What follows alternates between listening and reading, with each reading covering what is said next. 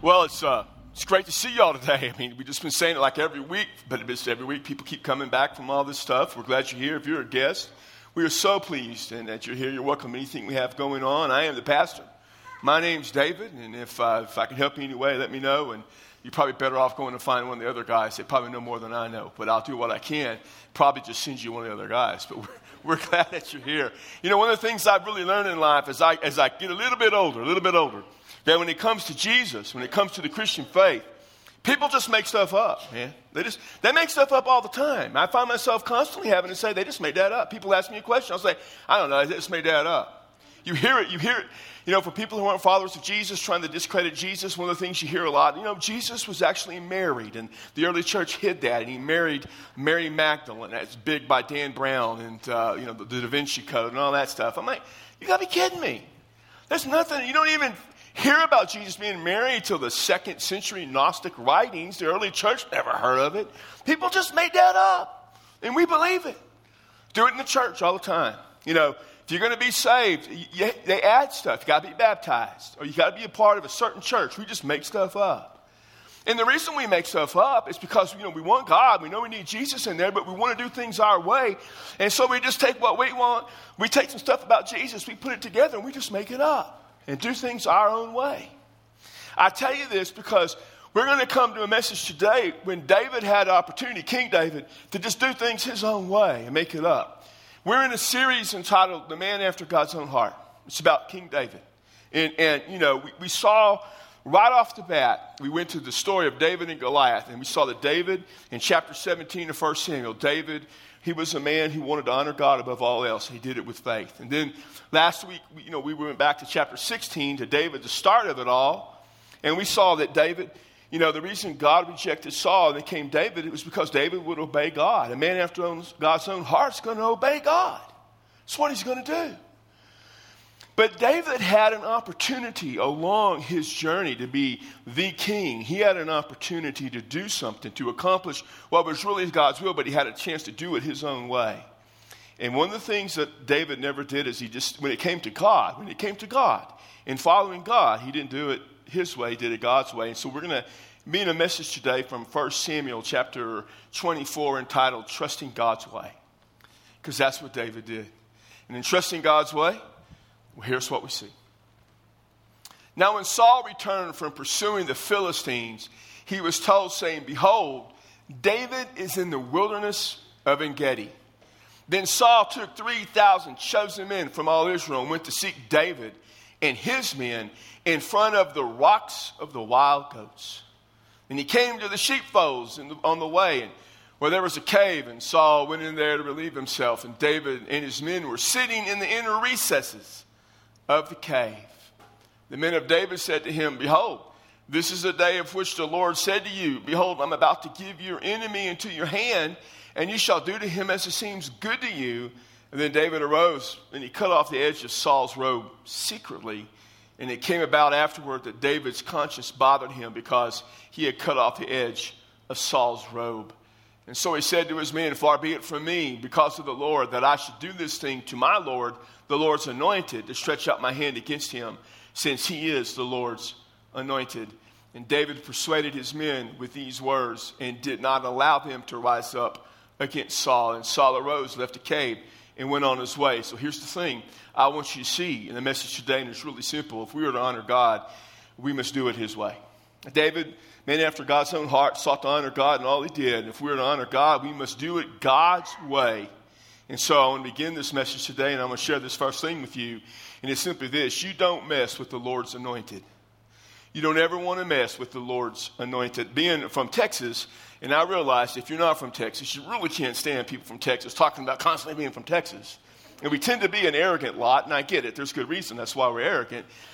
And there's this saying that they have called "Don't mess with Texas," and people hate. I to hate that saying.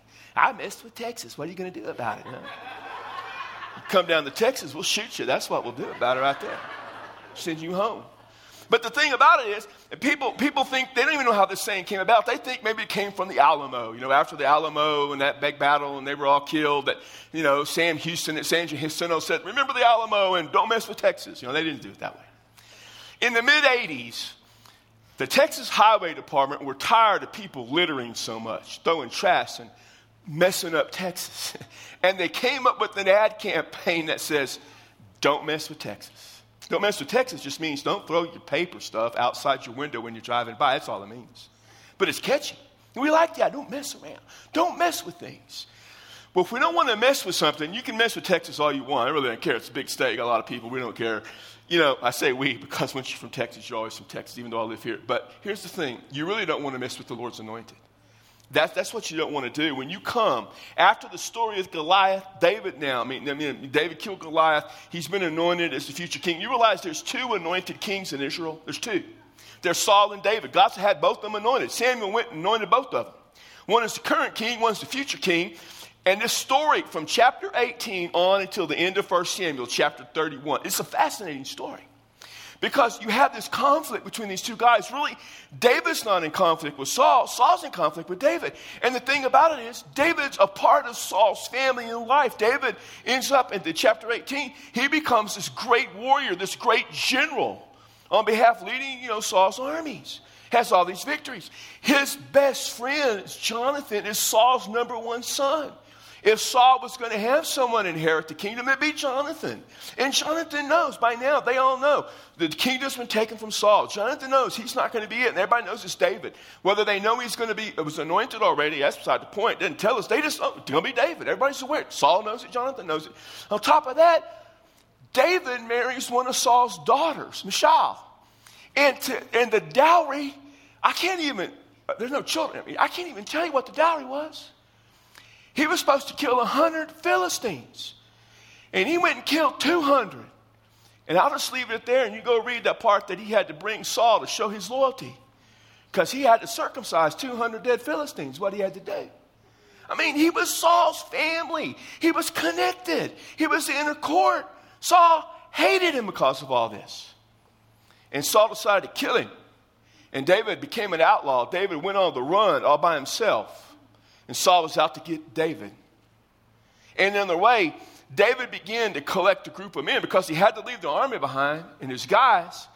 And he began to collect family members and he collected outlaw types and he collected ruffians and their families. And, you know, over a while, several hundred guys came to follow David. And this whole time, David would go into people, the people would be attracted to David. During this whole time, the, the people are loving David. He's protecting them, he's fighting battles for them. When they get plundered, he goes and gets their stuff. And he's distinguishing himself, he's separating himself from Saul. I mean, David is becoming the guy, and Saul goes after him. In chapter 23, Saul, he takes him in, he's got David cornered. Basically, it's kind of like if you were to go to the Organ Mountains over here.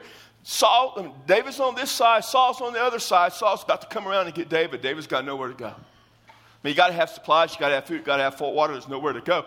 But something happens, and there's a battle with the Philistines going on, and Saul's got to take his guys. And that brings us to the 24th chapter. And in verse 1, we're told in the 24, and by the way, this event in chapter 24 inspired two of the Psalms that David wrote Psalm 57 and Psalm 142. You don't need to go look it up and fact check me. Don't do that. Don't fact check the pastor while he's preaching. Trust me. You fact check me later. I'll still be right. You can send me an email saying, Sorry, I didn't trust you on that one, David. So he wrote two Psalms. But he comes and it says David's in the wilderness of En Gedi. He's out just west of the Dead Sea, man. And it's this rough tough area, caves everywhere. Saul finds out, Saul heads over that way. And David's by the area. It's called the Rocks of the Wild Goats. How would you like to live and be in a place called the Rocks of the Wild Goats? Man, it's detail. And, the, and, and there's sheep there also, wild goats. And people are shepherding. And, and at night, they take their sheep into the sheepfolds connected to the caves. And David's men are hiding in one of those caves. It's in a, in a recess, it's way in the back of one. And we don't know if that means all those guys were there. We had a bunch of guys it may be some of his guys had already kind of headed back home, kind of to, to spread out a little bit, and maybe some were some other caves, but Saul went in that cave. And as Saul was in that cave, David's men, you know, they were hitting him. There's Saul. There's the guy. Saul's trying to kill all of them, by the way, not just David. All his men had a vested interest in Saul being dead because he was after all of them. He had 3,000. Uh, you know, he took his standing army was about 3,000 men. When they had big battles, they'd get more, but you know, from the people. But he had about 3,000 coming after David. And they said, Here's your chance to kill him. And here's what they actually said they said, this is kind of like the Lord said, Behold, I will give your enemy into your hands. Now, interesting, they were saying that, that they had been told, or David had been told, that the Lord would do this. The Lord had said this. There's nowhere that it says the Lord said anything about this. For all we know, they just kind of made that up. But probably what was happening is back then, they attributed everything to God. I mean, God, in essence, did give them in their hands. And so they're, they're attributing that somehow this is to fulfill something that God said. You got the chance to kill Saul. Now, David would have killed Saul right then and there. He probably could have done it, got away with that. I mean, he was the king elect, or the king that was chosen by God.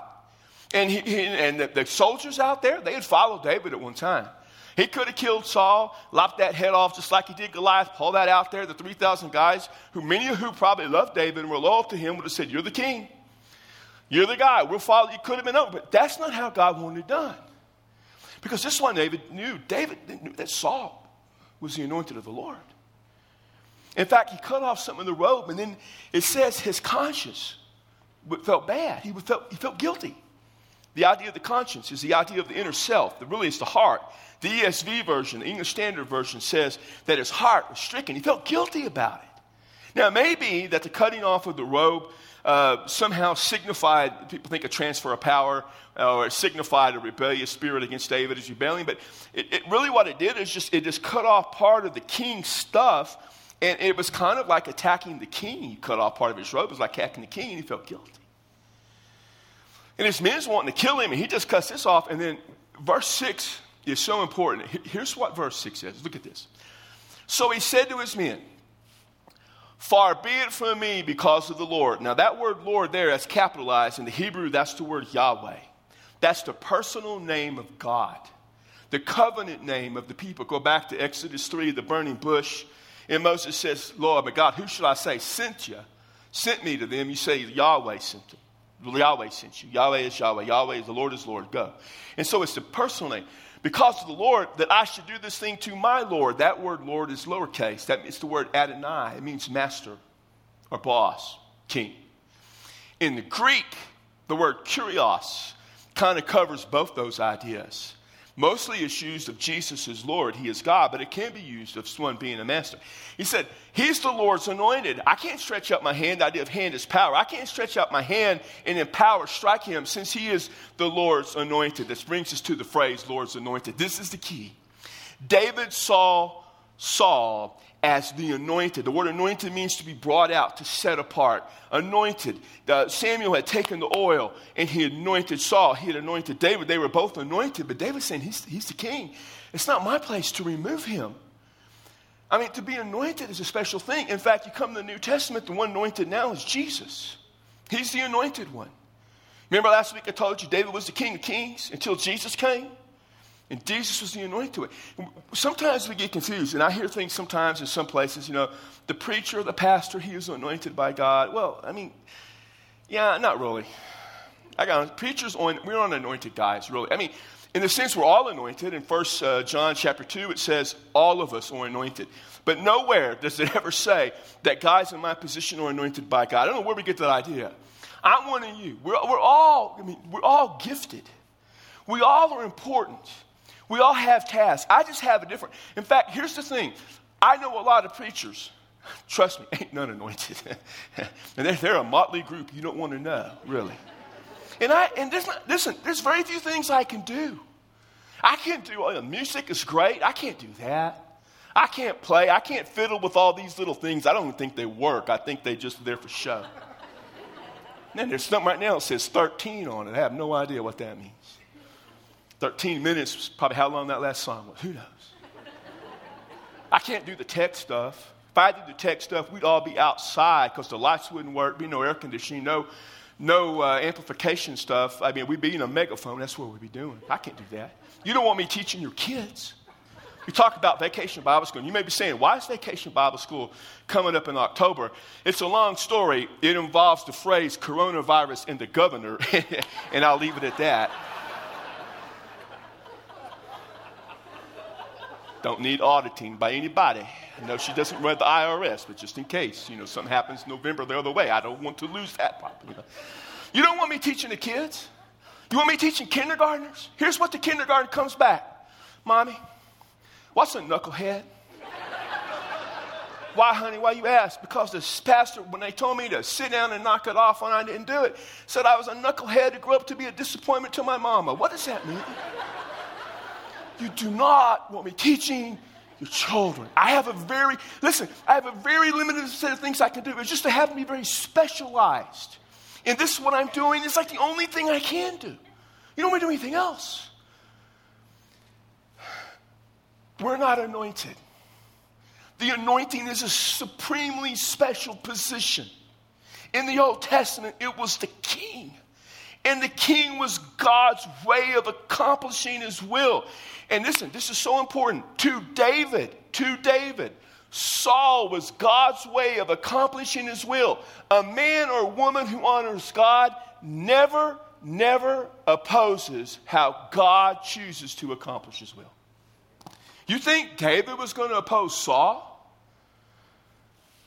In your life, man. Saul was the king. God put him there.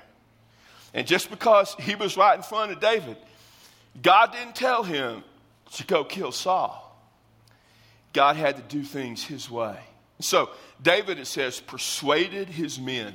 They agreed. Now, they had a vested interest. Saul wanted to kill them too. And so David persuaded his men not to kill Saul. Now, when it's over, Saul went outside, verse 8. David followed him on out. And when he got away, he said, Saul. Saul turned around. And then he knelt down.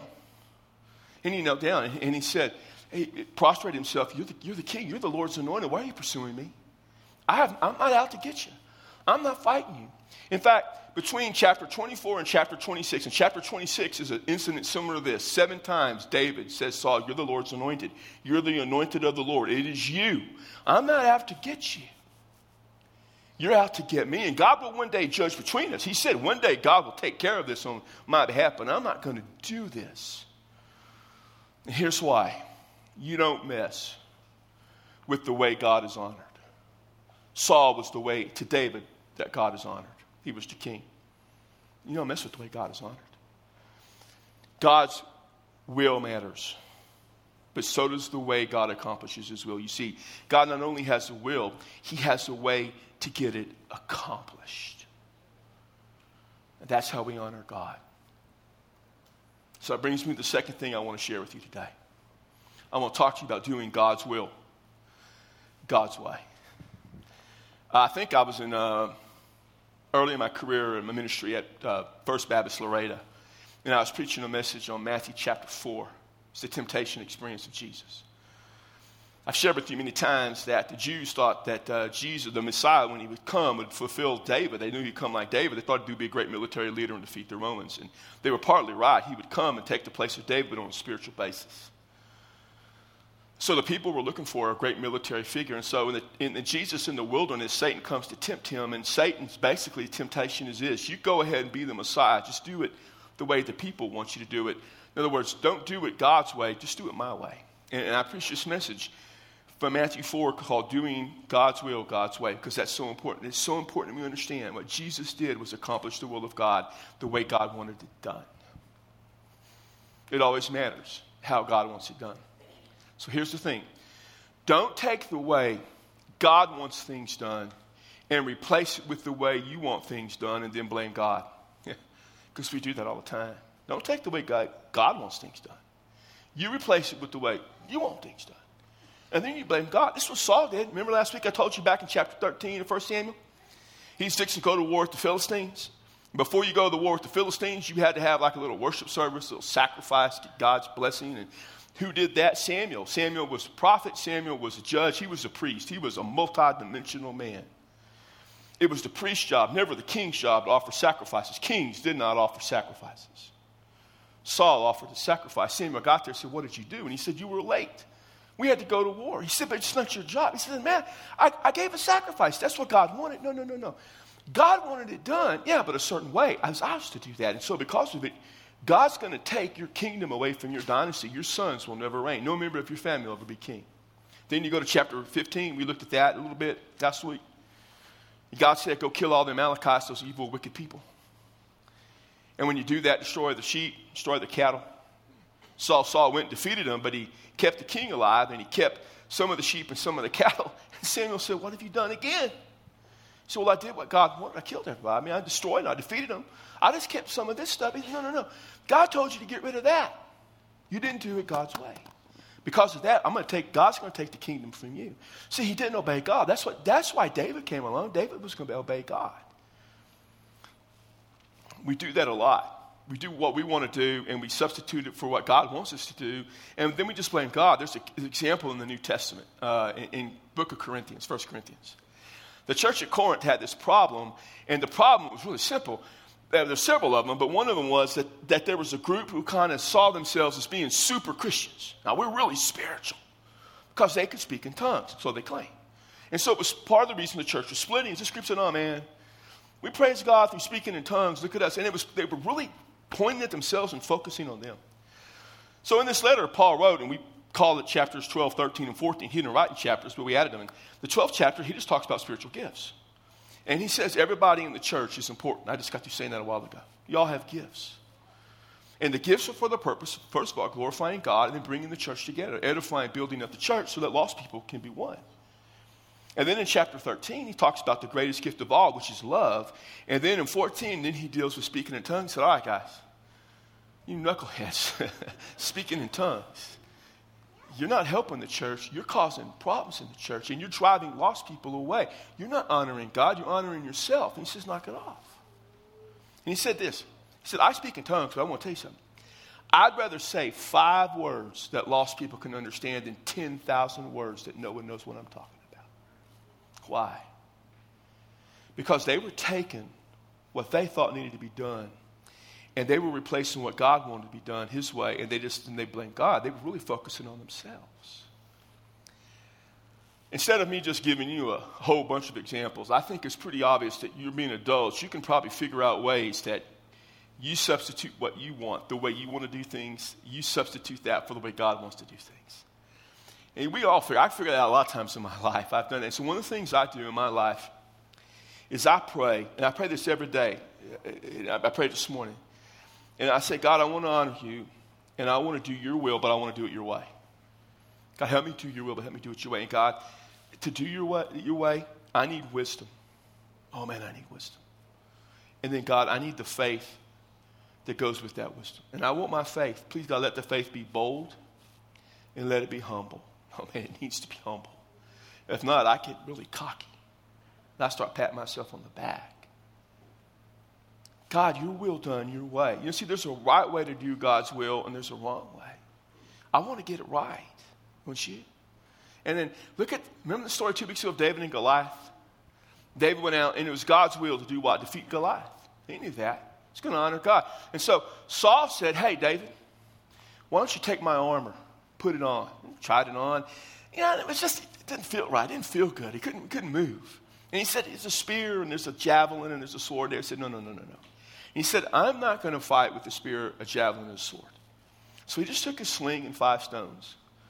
And he went out and faced Goliath. Why? Because that was the way God wanted it done. He didn't want anybody thinking that David killed Goliath because he had a spear or a, a, a, sword or a javelin and that's our armor. No, no, no. You got you just got God and you got a slingshot and a rock, five rocks. That's all you got. But how are you going to beat Goliath? Because that's the way God wanted it done. And throughout all his sin, David committed plenty of sins. We're going to get to some of that in a few weeks. But when it came to honoring God, he did it God's way. God's way is like a path or a journey we're to take. And sometimes it's hard and sometimes it's confusing and we don't know what to do, but understand this there is always a path to get you where God wants you to be. Always. I talk about a lot of times about finding that path. And, and, and we need to find that way. It involves faith, absolutely. It involves obedience, you bet. But we, have got to find that. I, I, think about in my own life, and, and, and you know, there's some, some things from uh, this right now, and it's nothing big, it's just some financial decisions I have to make. And I know where God wants me to be. I don't know how to get there yet. And so my prayer, I, am good with God's will. God, I, this is your will. I got it. We're good. I don't need any help with that. I don't know how to get there. I have several options. God, show me the way. And that's what I, I want to find the way. It, it, as a pastor, you know, I understand a lot of times what God's will is. I need to know the way to get there.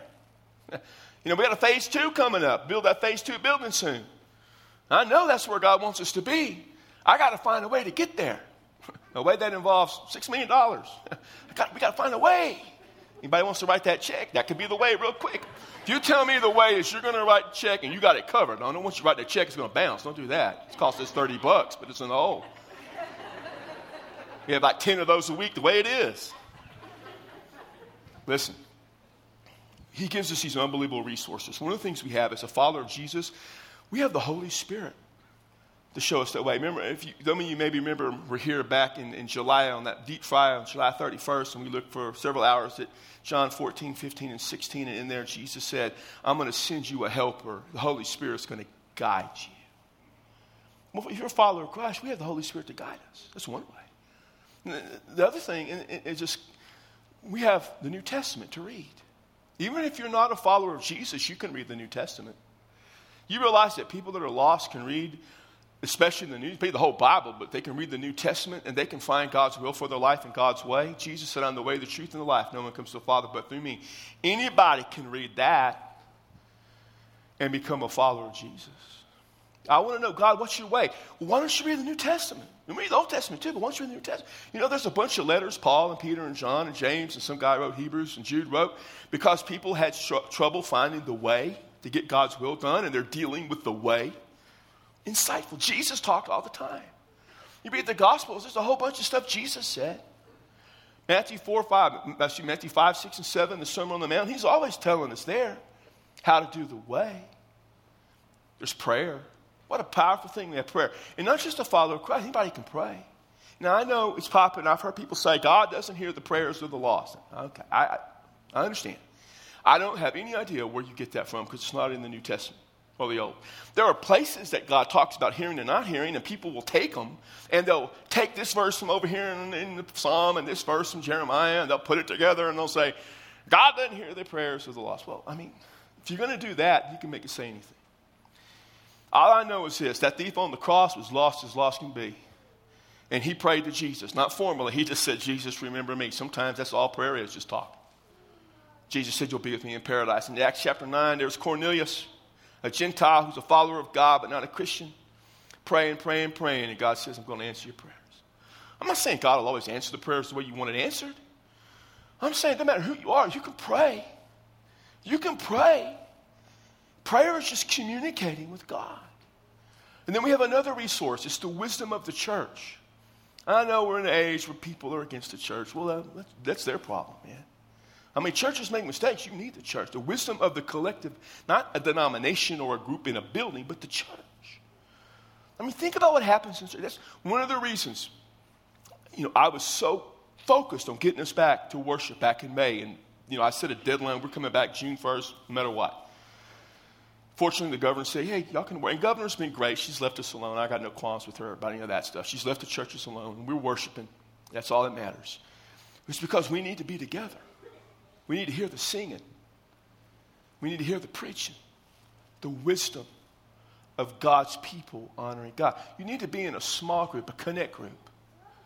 Man, I connect group, you know, for several years here, and and uh, it's one of those connect groups. There's just so much to learn. There's just so much sharing. We're always talking about the way God wants things done your connect group, your small group, a Sunday school class, you're going to talk about God's way of doing things with other Christians who are in the same struggle you're in.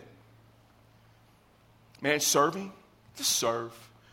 Uh, people say, I don't know what God wants me to do. Are you serving anywhere? No, we'll start there. Where? I don't care. Just walk out of here and start serving. Just do something. I don't care. Doesn't matter to me. It's not my problem if it gets messed up. It's the staff's problem, not mine. They'll help you get it organized. They'll help you find a place. And you say, well, I may mess something up. Man, don't worry about that. We got people in charge of messing stuff up. You'll fit right in. Listen, it's okay. Man, do something. It's like, it's like a football coach I once had, my offensive line coach. He said, hit somebody. We're being filmed, you'd be standing there and say, What are you doing? I don't know. Well, hit somebody. Hit a different colored jersey, but hit somebody. Serve somewhere. Man, just don't make it complicated. Just start down that path. Find the right one. Search for the right one. And when you find it, take it. Because David was a man after God's own heart. And he knew to honor God, he had to do it God's way. And killing Saul wasn't the way. But he waited on God till he provided it. David took it when the time came. So, in your journey to honor God, are you doing it your way? Or are you doing it His way? His way is to commit yourself completely, like David, to His honor. His way is, like David, to be a man of faith, trusting God, knowing when it's time and when it's not time. It wasn't time to kill Saul. No. He trusted God. Have you committed yourself to completely trusting God? He was obedient. Are you obedient to what God tells you to do? Commit yourself to obedience. Commit yourself to finding that journey, that path. And whatever it takes, I'm going to get there, God. I'm going to take that path. I'm going to give the resources you gave me. I'm going to pray for your will. I'm going to pray for wisdom. I'm going to pray for that, God. Make that commitment. Our invitation time's then. Right now, you can do that. There'll be people here. You want to pray with some, like women, I mean, ladies. There'll be a, a, couple of gals up here. You can pray with them. Listen, do that. If you need to give your life to Christ, well, come give your life to Jesus. say, I don't know how. We'll help you. You want to join our church? Join our church. Listen, listen. I don't know what you need to do, but here's here's the thing. I want you to do. I want you to leave this place today, making sure you're doing things God's way. Father, we want to always honor you. We want to praise you. We want to lift you up. We want to do things your way. And God, too often we want to do it our way. And we need to move our way aside. Seek that path that is there for us. So it's my prayer that your Holy Spirit would guide all of us, even those who are not believers, to your path. If it's to follow Christ as Savior, that's the most important thing. If it's to be committed to faith, committed, Father, to obedience, committed to your way, lead us there and guide us, I pray. In the name of Christ, by the power of the Holy Spirit. Amen. Would you stand? You come.